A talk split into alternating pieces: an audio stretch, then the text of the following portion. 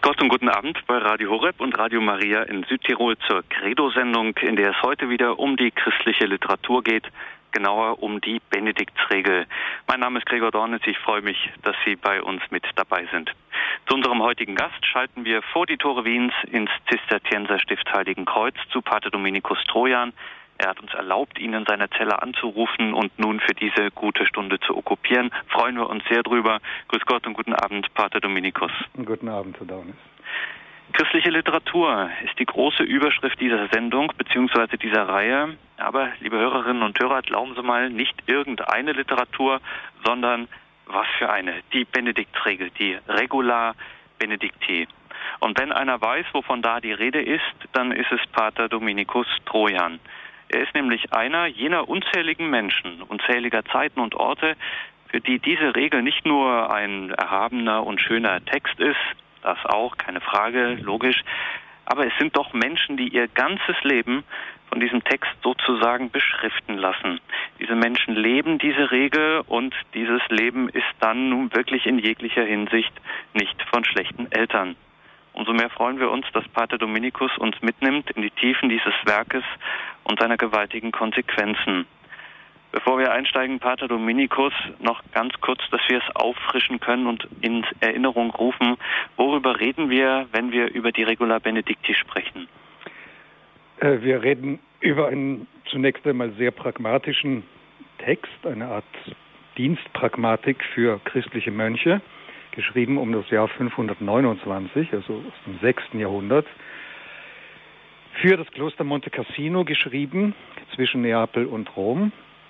Ein Text, der aus 73 Kapiteln besteht und äh, der 200 Jahre nachdem er verfasst wurde in der sogenannten karolingischen Reform, also zu Beginn des Heiligen Römischen Reiches äh, deutscher Nation, zur bestimmenden und einzigen Klosterregel des ganzen christlichen Abendlandes wurde. Und wie gesagt, von Benediktinern und Zisterziensern, die ja nichts anderes als reformierte Benediktiner sind, bis heute befolgt wird. Credo bei Radio Horeb und Radio Maria in Südtirol. Die heutige Sendung befasst sich in der Reihe Christliche Literatur mit der Regula Benedicti, der Benediktsregel. Und Sie hören aus Heiligenkreuz in Österreich Pater Dominikus Troja. Im Namen des Vaters, des Sohnes und des Heiligen Geistes. Amen. Komm, Heiliger Geist, erfülle die Herzen deiner Gläubigen und entzünde in ihnen das Feuer deiner Liebe. Sende aus deinen Geist und alles wird neu geschaffen und du wirst das Angesicht der Erde erneuern. Lasset uns beten, o oh Gott, du hast durch die Erleuchtung des Heiligen Geistes die Herzen deiner Gläubigen belehrt. Gib, dass wir in demselben Geiste, das was recht ist, erfassen und uns seines Trostes alle Zeit erfreuen. Darum bitten wir durch Christum Jesum, unseren Herrn. Amen. Verehrte Hörerinnen, liebe Hörer, unter den 73 Kapiteln, aus denen sich die geistige Welt der Regula Benedicti, der Benediktusregel aufbaut, ist unzweifelhaft das bedeutendste nach der Meinung des Autors selbst das siebte Kapitel ein Umstand, der allein neben der quantitativen Demonstration, weil es einfach von den Kapiteln das längste ist, daraus ersichtlich wird, dass auch das fünfte und sechste Kapitel nicht anders gelesen werden können, denn als eine Ankündigung und sozusagen von hinten nach vorne betrachtet eine weitere Auslegung desselben. Das siebte Kapitel der Regel des heiligen Benedikt ist übertitelt De Humilitate, von der Demut, wie wir es übersetzen. Der lateinische Begriff humilitas würde ins Deutsche etymologisch korrekt übertragen eigentlich heißen von der Erdigkeit oder vom Irdischsein des Menschen. Und damit Sie sich nicht allzu sehr wundern und nebensächliche Fragen stellen, das schon angekündigte fünfte und sechste Kapitel, das auf die Betrachtung der irdischen Natur des Menschen zuweist. Das sind die beiden Kapitel über den Gehorsam und die Schweigsamkeit. Der heilige Benedikt selber also ist der Auffassung, dass diesem siebten Kapitel in seinem ganzen geistig-spirituell-asketischen Konzept eine ganz besondere Bedeutung zukommt. Und dann und schon überhaupt entscheidet sich gerade in der inneren Logik des damit vorgelegten asketischen Systems die Frage nach der christologischen Qualität der Regula Benedicti, also die Frage, inwieweit und inwiefern die Benediktusregel überhaupt ein christlicher Text ist. Denn immer schon sieht sich das christliche Mönchtum vor die Frage gestellt, wie es um das Christliche am christlichen Asketentum bestellt ist, da die damit gegebene alternative Lebensform auch ohne das Evangelium und den von diesem geforderten Glauben als ein Faszinosum in Erscheinung zu treten vermag und als ein Konzept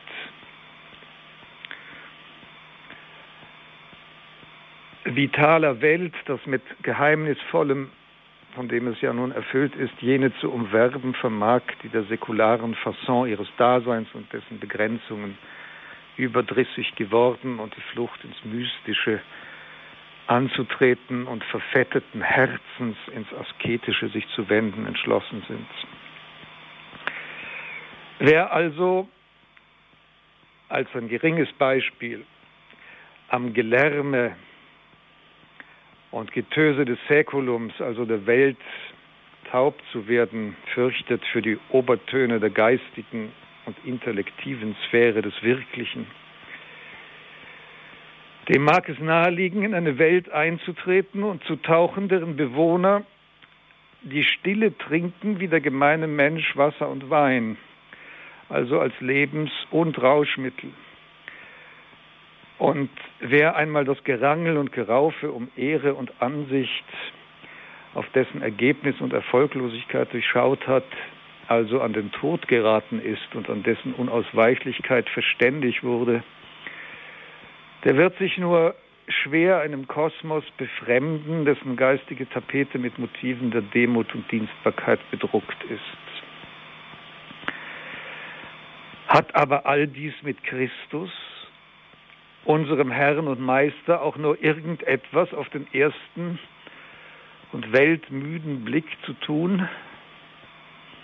Wie viele unter den vielen Besuchern des heiligen Berges Athos, um nur ein Beispiel zu nennen, ermannen sich an nichts anderem als an dem Erblühen eines Nussbaumes in der Stille des Klosterhofes einer protochronistischen Laura hoch über dem Meer im Anblick der unvergleichlich zum Gericht zwingenden Topographie der griechischen Landschaft – bevor sie dann nach zwei Wochen in die Arme ihrer Geliebten und in die Umarmung der Lüge verratener Liebe zurückkehren und sich literarisch im Peripathetikum einer Welt ein Ornament verschaffen, von dessen Natur sie nicht nur nichts begriffen haben, sondern auch gänzlich unberührt geblieben sind. Nichts ist dem Bewohner der geistigen Welt der Klöster so unerträglich wie der Tourist, der denselben und seine Welt wie eine Hetäre behandelt, also eine Frau, deren Natur zu lieben er in finanzieller Art und Weise missbraucht und empathielos zurücklässt. Was also ist es um die christliche Qualität des christlichen Mönchtums?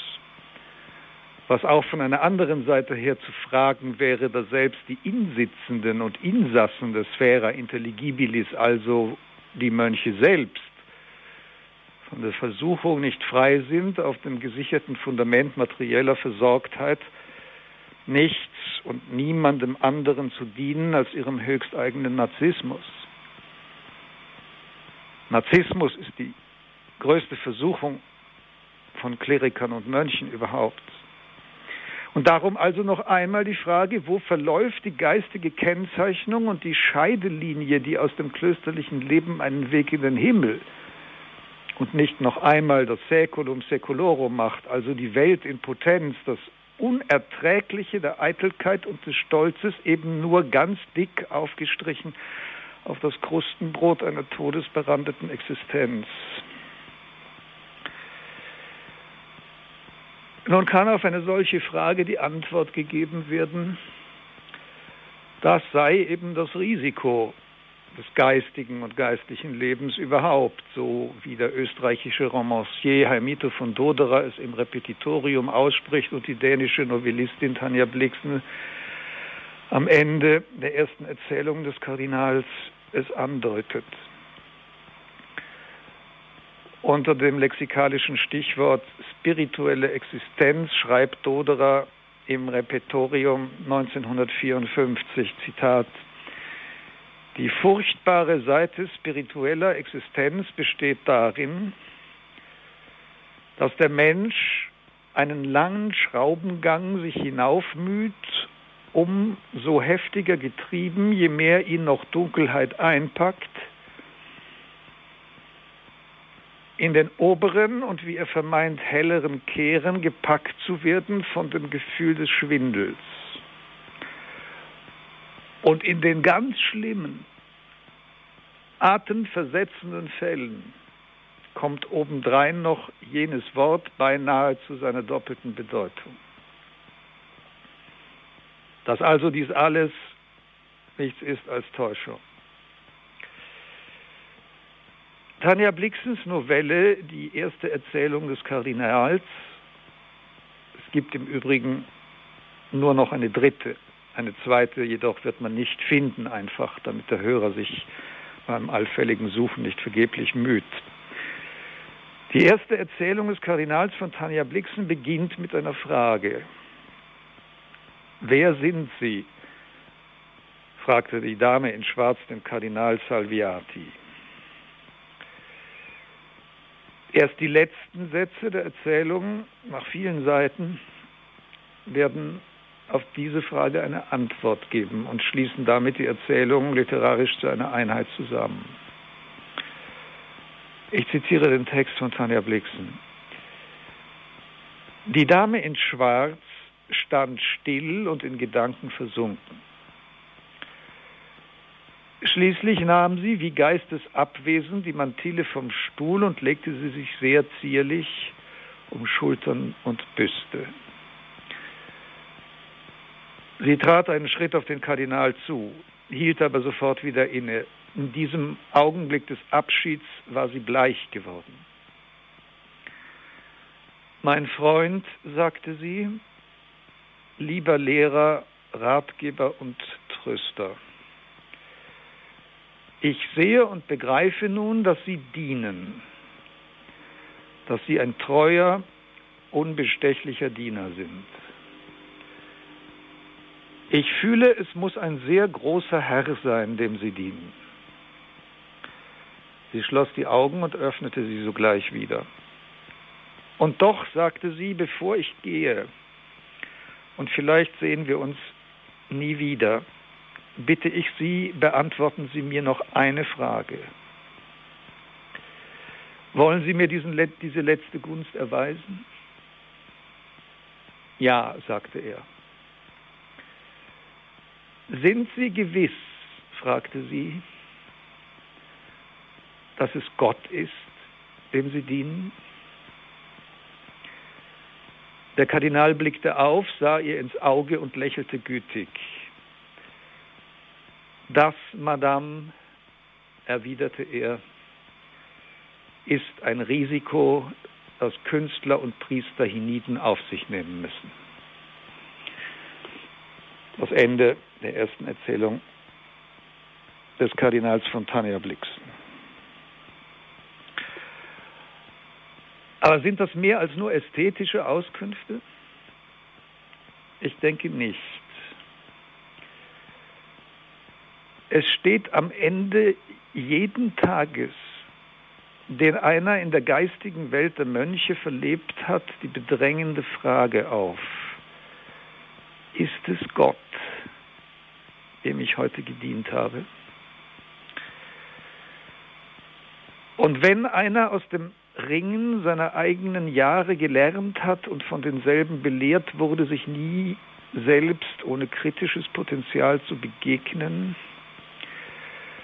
dann wird er wie nach dem Schwimmring verlangen nach einem Kriterium, einem Lot sozusagen, um eine solche Frage entscheiden zu können. Woher und aufgrund von was weiß einer, dass es tatsächlich Gott ist, dem er gedient hat? Wenn ich mich recht erinnere, habe ich bereits bei anderer und früherer Gelegenheit zu Ihnen von dem Senkblei gesprochen, das der Prophet Amos gesehen hatte, in der Hand eines Mannes, der auf einer Mauer stand. So aufgeschrieben im Buch des Propheten Amos, der ein kleiner Prophet ist, im Alten Testament im siebten Kapitel, in Versen sieben bis neun. Angesichts dieser Vision spricht Jahwe Gott zu seinem Propheten, siehe, ich lege das Senkblei an inmitten meines Volkes Israel. Ich will seiner nicht länger schonen. Es sollen verwüstet werden Isaaks Höhen und zerstört werden die Heiligtümer Israels. Und gegen Jerobeams Haus erhebe ich mich mit dem Schwerte. Soweit der Text aus dem Buch des Propheten Amos.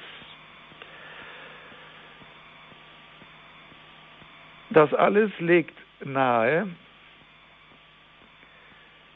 dass der Mauer der Heiligtümer die Gradheit genommen ist, sie in Verrat und Vermessenheit der Zeit und vielleicht auch um eines zu hohen in der Geschichte über sie aufgetürmten Gewichtes bauchig und wölbig geworden sind. Und das Konzept des Architekten nicht mehr in Deutlichkeit zeigen.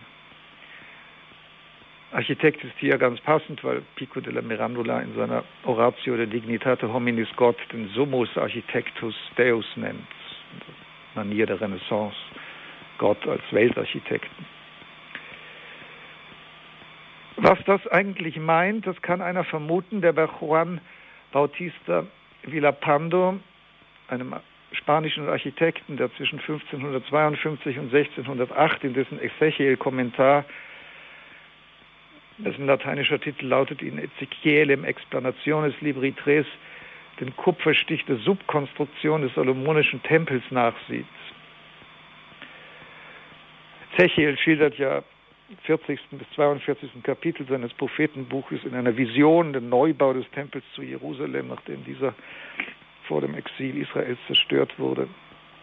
In dieser Rekonstruktion sieht man den Tempel auf einem Postament stehen aus ungeheuren Bögen und Pfeilern, das so groß ist, dass man den Tempel selber obendrauf kaum noch wahrnimmt. Wenn man das sieht, dann ahnt man, womit es einer zu tun bekommt, der das Haus der Herrlichkeit Gottes aufzusetzen berufen ist, auf dem Grund dieser Welt. Womit wir das Thema der Demut zum ersten Mal inhaltlich wirklich berühren. Demut, dem lateinischen Begriff nach als Erdigkeit verstanden. In die verwischten und ständig verwischenden Verhältnisse menschlicher Existenz wird, um die Sache für dieses Mal abzukürzen, stets neu das Lot des göttlichen Wortes geworfen werden müssen. Denn es geht, wenn denn zur Frage steht, ob einer tatsächlich Gott dient, um nicht weniger als die Aufrichtung der heiligen Stadt, an der Gott gegenwärtig ist, in seiner Macht zu schaffen, zu erlösen und zu heiligen auf dem Boden dieser Welt. Und nun, glaube ich, ist es Zeit, dass wir einige Takte Musik hören.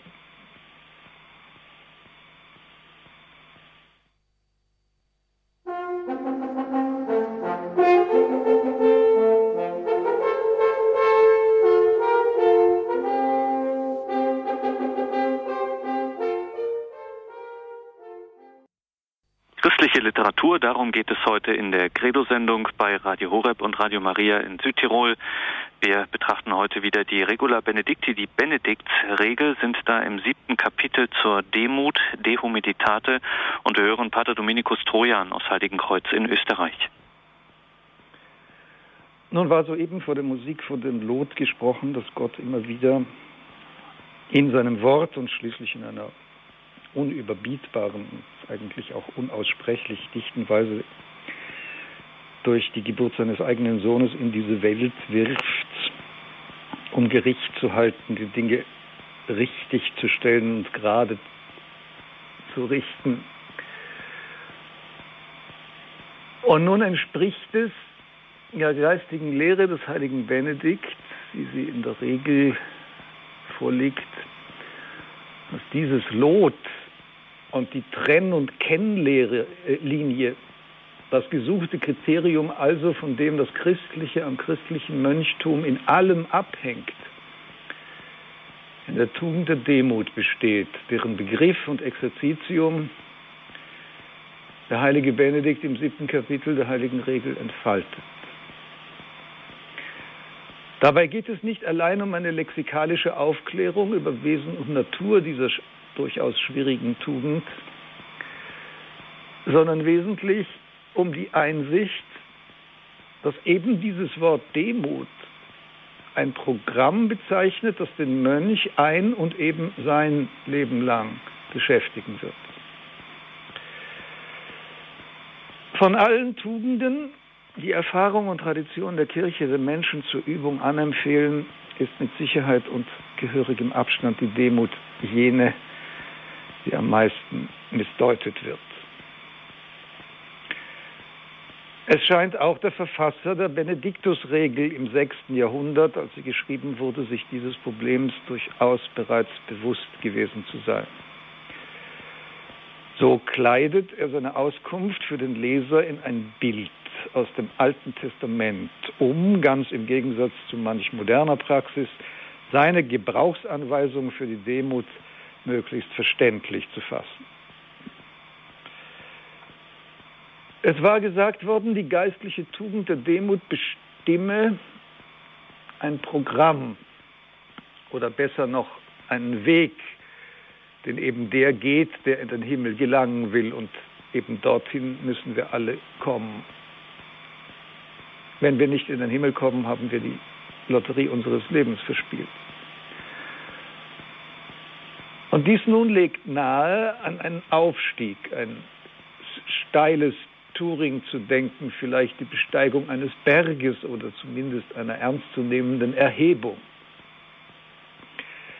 Ich stehe vor Ihnen mit Wehmut, dass es mir selbst mehr gelegen hätte, wäre der Zugang zum Himmel so angelegt worden, dass einer mit einem Segelboot hineinfinden könnte, also eher superficial als, als aszendentisch.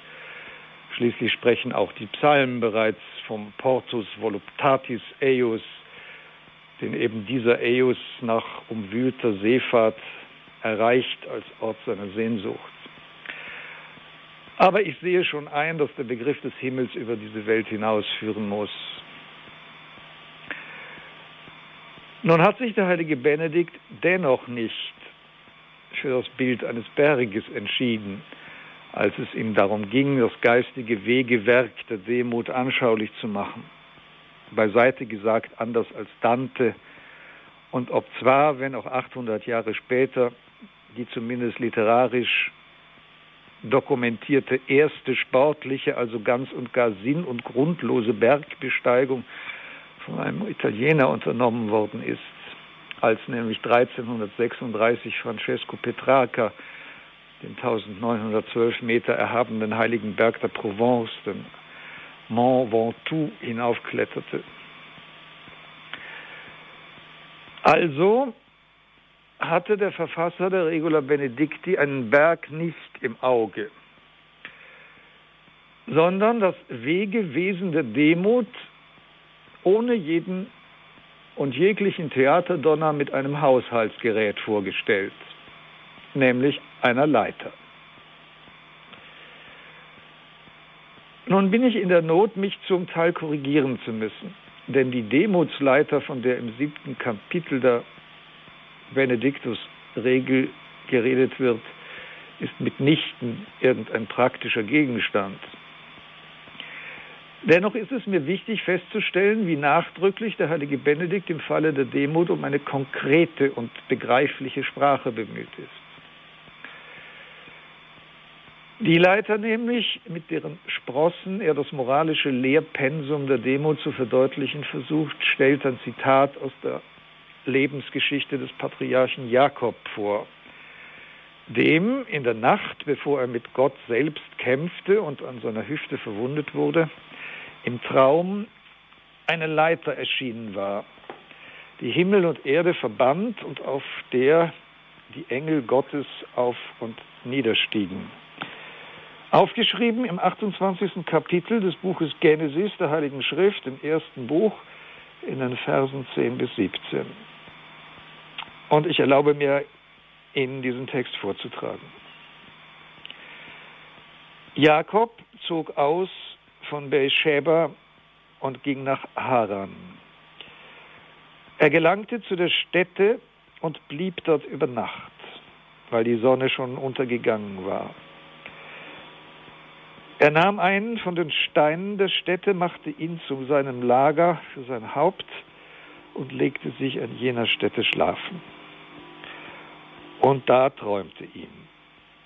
Siehe, eine Leiter war auf die Erde gestellt, deren Spitze den Himmel berührte. Und siehe, Engel Gottes stiegen darauf auf und nieder. Und siehe, Jahweh stand über ihr und sprach, ich bin Jahweh, der Gott deines Vaters Abraham und der Gott Isaaks. Das Land, auf dem du ruhst, will ich dir und deinen Nachkommen geben. Deine Nachkommenschaft soll wie der Staub der Erde werden und du sollst dich nach West und Ost, nach Nord und Süd ausbreiten. Und durch dich und deine Nachkommen sollen alle Geschlechter der Erde gesegnet werden. Siehe, ich bin mit dir. Ich will dich überall behüten, wohin du gehst, und dich in dieses Land zurückführen. Denn ich werde dich nicht verlassen, bis ich vollbracht habe, was ich dir verheißen habe. Und Jakob erwachte aus seinem Schlaf und sprach, Wahrlich, Jahweh ist an dieser Stätte und ich wusste es nicht. Er fürchtete sich und er sprach, wie wunderbar ist dieser Ort. Hier ist nichts anderes als das Haus Gottes und als die Pforte des Himmels. Einmal unabhängig von der Tatsache, dass in den Verheißungen, die an Jakob ergehen, auch vom Staub der Erde die Rede ist, vom Humus, aus dem ja am Anfang nach dem zweiten Schöpfungsbericht des Buches Genesis Gott den Menschen gebildet hatte, wird jedem, der auch nur irgendwie den Duktus der Geschichte des Heiles kennt, deutlich, wie zentral diese Stelle für Jakob ist. Durch dich sollen alle Völker der Erde gesegnet werden. Und genau dieser Text ist es, den der heilige Benedikt zitiert, um das Wesen der Demut deutlich zu machen. So sollte diese literarische Anspielung für Auffassung und Begriff der Demut als christlicher Tugend insofern von Bedeutung sein, als Jakob am Morgen vom Schlaf erwacht, jene berühmten Worte sprach, die bis auf den heutigen Tag den Introitus der Messe der Kirchweihe bilden. Terribilis est locus iste, hic domus Dei est et porta celi, et vocabitur aula Dei. Voll Schauer ist dieser Ort, Gottes Haus ist hier und die Pforte des Himmels und sein Name ist Wohnung Gottes. Und damit ist nun nicht weniger gesagt als das in Perspektive und im Okular des Moralischen, die Demut in der Seele des Gläubigen, jenen heiligen Erdboden zubereitet und kultiviert, also das Unkraut ausreißt und die Bäume fällt, der der Ansiedlung von Gottes Herrlichkeit dient und die Türen des Himmels aufstößt baldigst, mox, schreibt der heilige Benedikt am Ende des siebten Kapitels seiner Regel, gelange der Mönch, die Sprossen der, Himmelsleit der Himmelsleiter erklimmend zur Caritas Dei, die jede Furcht in seinem Herzen vertreibt. Ein Zitat aus dem ersten Brief des heiligen Apostels Johannes.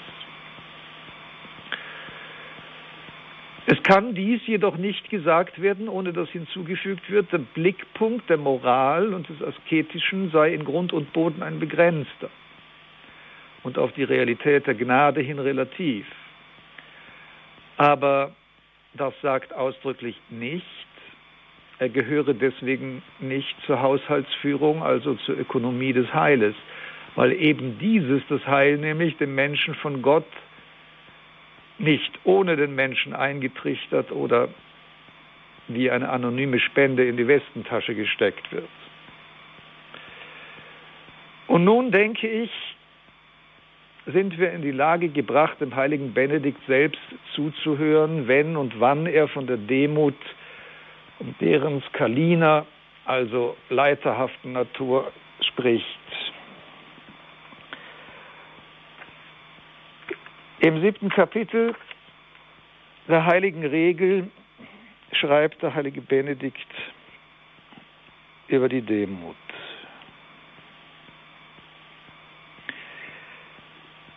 Nun also, Brüder, wenn wir den höchsten Gipfel der Demut ersteigen möchten und tatsächlich in die Erhebung des Himmels gelangen wollen, für den wir gelangen durch ein Leben in Demut, das uns groß macht, so sollten wir eiligst aufbrechen. Denn es ist in unseren Taten eine Leiter errichtet. Jene Leiter, die Jakob im Traum gesehen hat, auf der derjenige hinaufsteigt, der sich erniedrigt und derjenige einen Abstieg nimmt, der auf sich selbst stolz ist. Scala vero ixa erecta, diese aufgerichtete Leiter ist unser Leben in dieser Welt. Nostra est vita in secula. Und sie wird durch Demut in unserem Herzen errichtet und sie berührt den Himmel. Sie verbindet unser Herz mit unserem Ziel. Latera enim huius scale, die Holme dieser Leiter, nennen wir unseren Körper und unsere Seele. In quibus diversus gradus humilitatis vel disciplini vocatio divina ascendendus inseruit. Zwischen diesen beiden Holmen sind die verschiedenen Stufen eingefügt, die wir durch die unterschiedlichen Stufen der Demut und der Berufung zur Disziplin hinaufsteigen sollen. Soweit der heilige Benedikt. Ich habe den Text direkt aus dem Lateinischen übersetzt, deswegen ist die Übersetzung etwas holprig gewesen.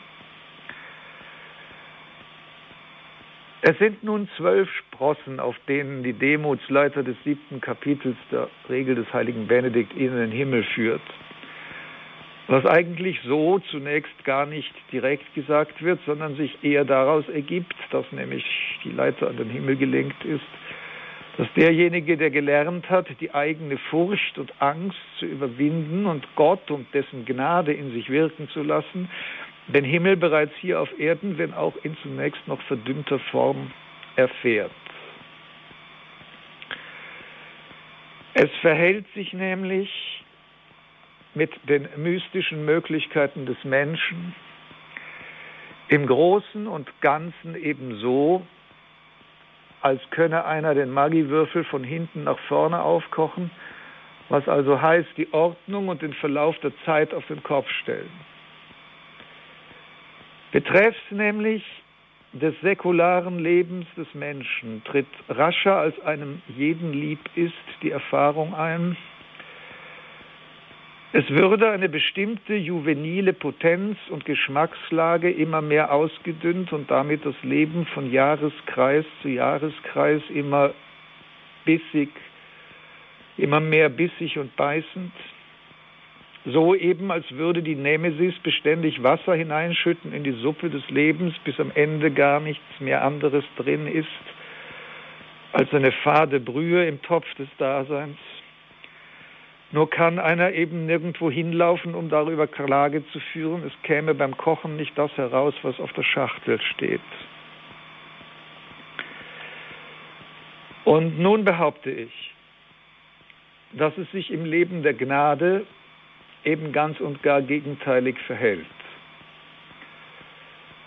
Dort legt dem Menschen das Sakrament der Taufe den Himmel geheimnisvoll in die Seele, unbemerkt im Beginn und leicht übersehbar, wie das sprichwörtliche Samenkorn eben des Senfbaumes aus dem Evangelium, dessen Körner die kleinsten sind von allen, wenn auch später der Baum kolossal.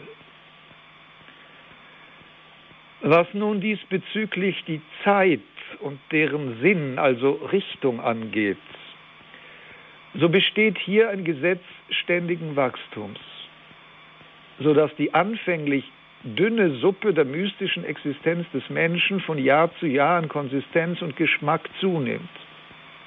Die Künste des Kochs ins Erstaunliche wachsen, der mit jeder Wendung eines Kalenderblattes sich selbst zu übertreffen scheint und auch tatsächlich übertrifft und anstatt der immer dünner werdenden Suppe des weltumrandeten Lebens die Speisefolge an der Tafel des Glaubens stetig exquisitere Variationen aufweist. Und das hat nun bedeutsame und erstaunende Folgen. Und bevor wir uns denen zuwenden, wollen wir noch ein wenig Musik hören.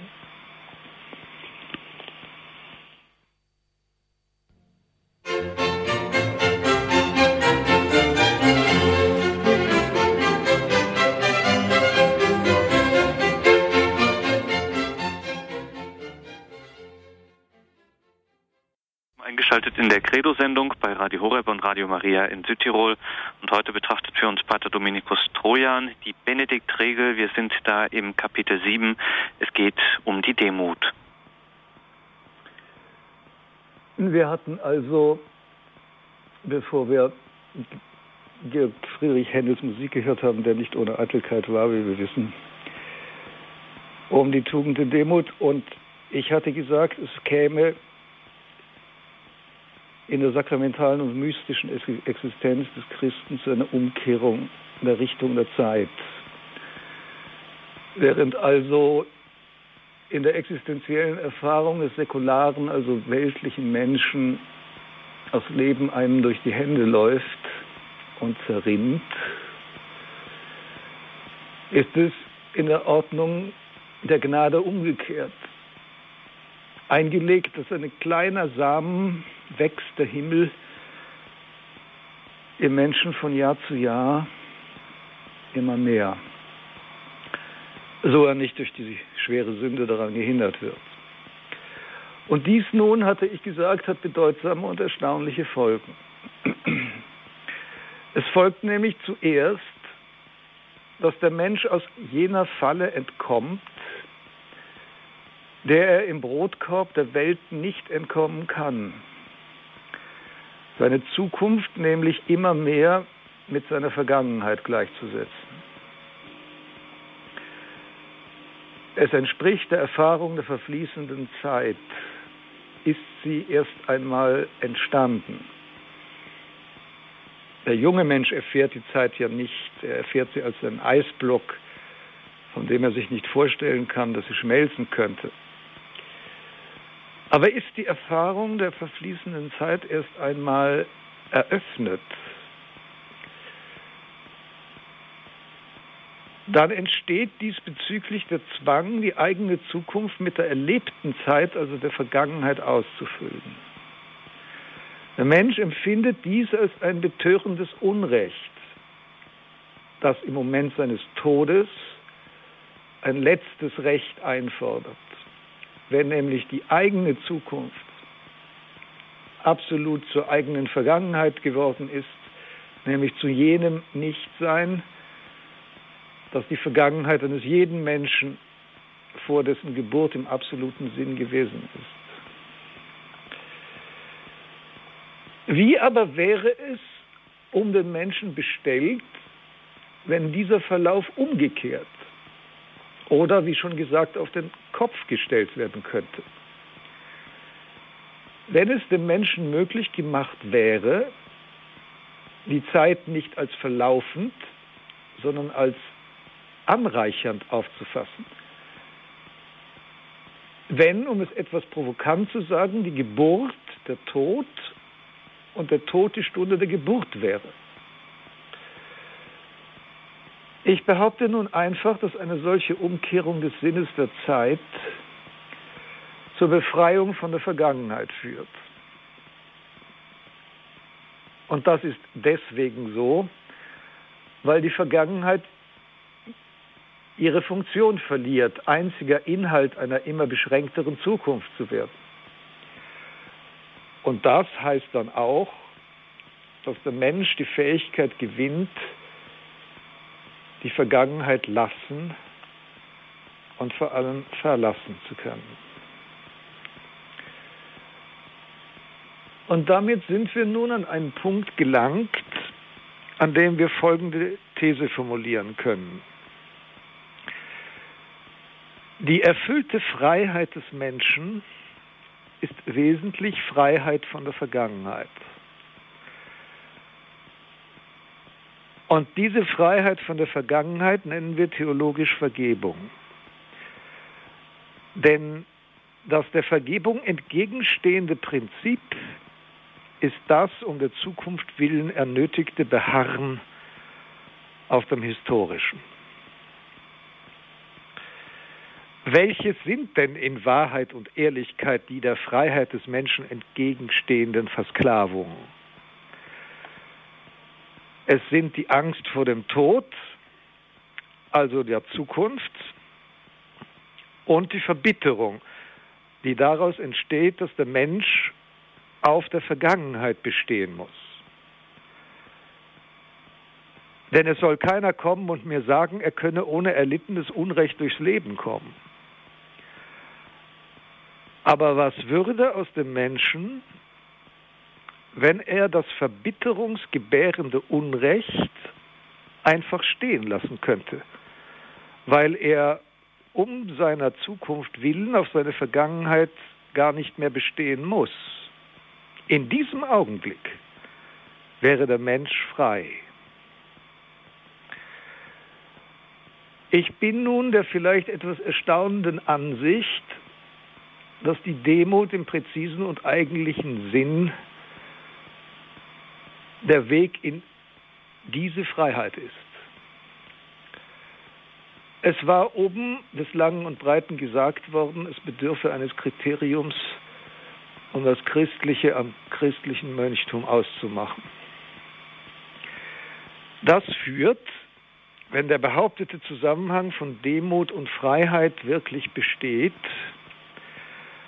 notwendig zu der Frage, in welcher ursprünglichen Beziehung die Demut zur Existenzform des einzigen und wahren Erlösers, unseres Herrn und Heilandes Jesus Christus steht. Was nun dies betrifft, erkläre ich mit äußerstem Nachdruck,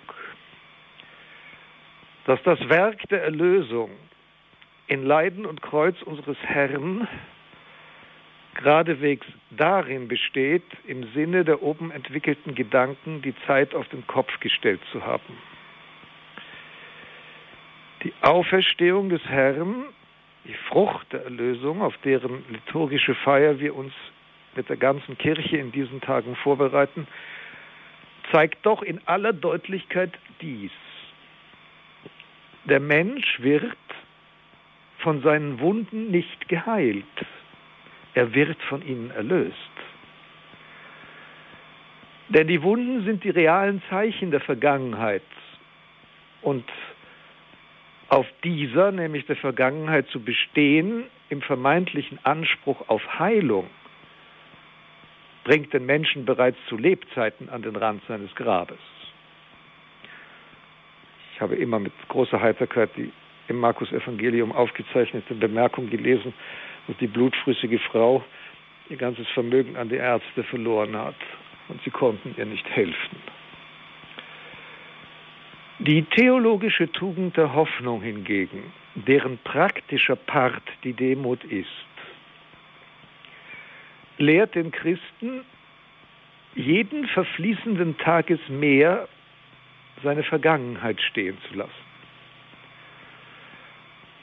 Und doch ist auch hier ein Wort der Klärung zu sagen. Die Berichte der Evangelien über das Erscheinen des auferstandenen Herrn vor den Aposteln sagen übereinstimmend aus, er habe ihnen immer wieder von neuem seine Wunden gezeigt. Es war gesagt worden, die Wunden seien eine Art ins Fleisch geschnittene Biografie, eine Art biografische Tätowierung. Doch ist nun das allgemeine Bemühen des Menschen, diese Biografie auszulöschen, indem Rache gesucht wird für die Schneider und Schnitzer, die dessen des Menschen Haut und Fleisch und Seele das angetan haben. Und auch darum und aus solchem Grunde besteht er auf seiner Vergangenheit, weil er auf dem Weg der Rache Heilung für seine Wunden sucht. Aber wenn wir es recht bedenken, sind die Wunden des Herrn nach seiner Auferstehung immer noch da. Und doch sind sie etwas ganz anderes geworden. Sie sind nun das strahlendste Ornament an seiner verklärten Gestalt, leuchtend im Licht einer Liebe, die die Erlösung für alle Menschen gewirkt hat. Christus hat nicht Heilung gesucht, sondern durch seine Wunden die Welt erlöst. Und er hat damit die Vergangenheit dieser Welt stehen lassen. Und in diesem Sinne konnte er am Kreuz sprechen, Vater, vergib ihnen, denn sie wissen nicht, was sie tun. Christus ist seiner menschlichen Natur nach der erste wirklich freie Mensch gewesen. Das sage ich mit einem gewissen Zögern, weil natürlich auch seine allerheiligste Mutter, die nicht berührt war von der Vergangenheit der Menschheit, also von der Geschichte dieser Welt, ein freier Mensch gewesen ist.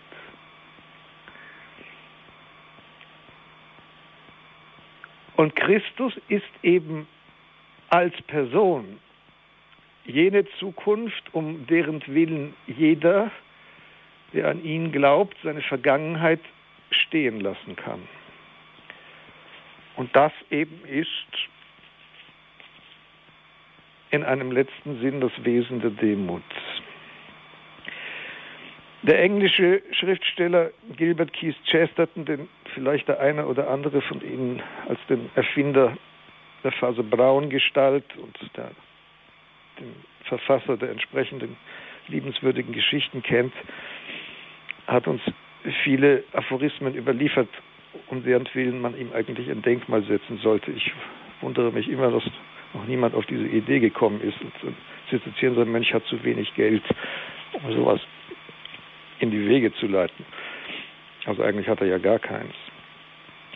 Eine der berühmten Aphorismen von Chesterton lautet, man kann Demut nur von dem verlangen, dem man zugleich den Himmel schenkt. Und das ist das Großartige an dieser Tugend. Immanuel Kant sagte, Demut kann von niemandem verlangt werden. Aber wenn ich in die Seele eines Menschen Kraft des Sakramentes der Taufe den Samen des Himmels lege,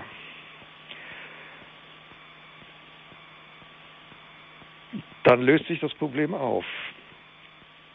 Und je mehr mir das klar wird, desto unbedeutender ist meine Vergangenheit und das, was mir, man mir da ins Fleisch geschnitzt hat. Ich möchte den heiligen Benedikt nicht korrigieren. Er hat das Bild von der Himmelsleiter gewählt, um das Wesen der Demut zu verdeutlichen. Und er hat es sinnvoll verdeutlicht, weil seit 1500 Jahren die Leute verstanden haben, was damit gemeint ist. Ich möchte Ihnen am Ende dieses Vortrags noch ein anderes Bild geben, damit Sie sehen, was die Demut ist und wie man sie eben nicht missverstehen darf. Dieses Bild ist ein Ereignis aus dem Leben der Königin Esther, aufgeschrieben im fünften Kapitel der, des nach ihr benannten Buches des Alten Testamentes. Esther wird Königin eines heidnischen Landes und es kommt aufgrund politischer Intrigen dazu, dass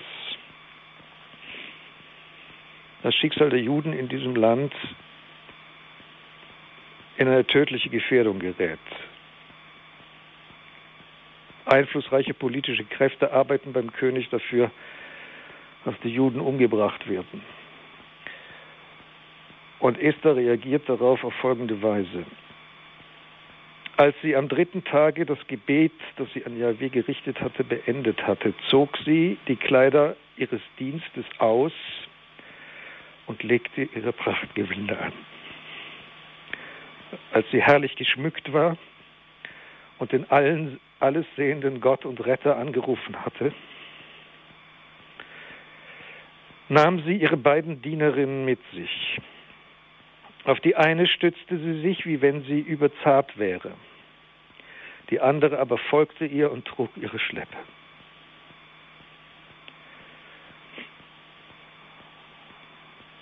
Sie selbst erstrahlte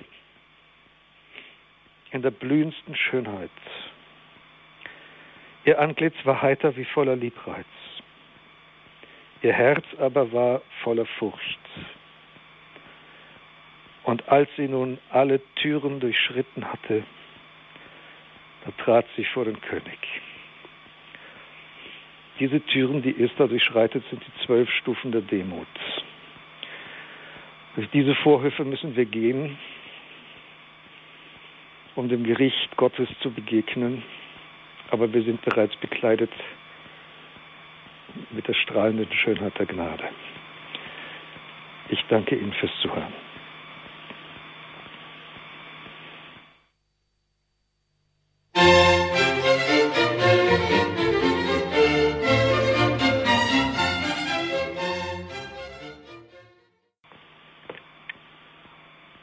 Credo-Sendung bei Radio Horeb und Radio Maria in Südtirol hörten Sie zur Benedikt Regel zum siebten Kapitel über die Demut Pater Dominikus Trojan aus Heiligen Kreuz. Diese Sendung wird es für Sie, liebe Hörerinnen und Hörer, wie immer auch auf einer CD geben, die Sie beim CD-Dienst bestellen können unter der deutschen Telefonnummer 08323 9675 120. Und wenn Sie auf horeb.org schauen, dann können Sie sich diese Sendung auch downloaden. Morgen im Laufe des Tages wird die dort zum Download verfügbar sein. Und wenn Sie dann noch Lust haben, gleich auf horeb.org sind, dann schauen Sie doch ins Infofeld zu dieser Sendung. Da finden Sie auch einen Literaturhinweis und zwar auf ein Buch von Pater Dominikus Trojan. Es heißt Der Antichrist, Legende oder Wirklichkeit. Das ist ein Buch, das ist im St. Ulrich Verlag erschienen. Der Antichrist, Legende oder Wirklichkeit, der Buchtipp das Buch von Pater Dominikus Trojan, unserem heutigen Referenten hier in der Credo-Sendung. Danke an Johannes Guckel in der Regie. Er hat diese Sendung im Hintergrund begleitet. Mit ihm und Pfarrer Robert Schmeing aus Hamburg um Höfe geht es hier im Programm weiter, nachher um 21.40 Uhr mit der Komplet. Vergelt's Gott, Pater Dominikus, für diese Sendung, für diese Einblicke in die Benediktsregel und in das Wesen der Demut. Bei allem geht es zunächst darum, und ganz besonders in dieser Stunde haben wir das mit Aufmerksamkeit gehört, äh, es geht auch darum, am Ende des Tages sich die Frage beantworten zu können, ist es Gott, dem ich heute gedient habe? Dürfen wir Sie zum Abschluss dieser Sendung um Ihr priesterliches Gebet und den Segen bitten? Selbstverständlich.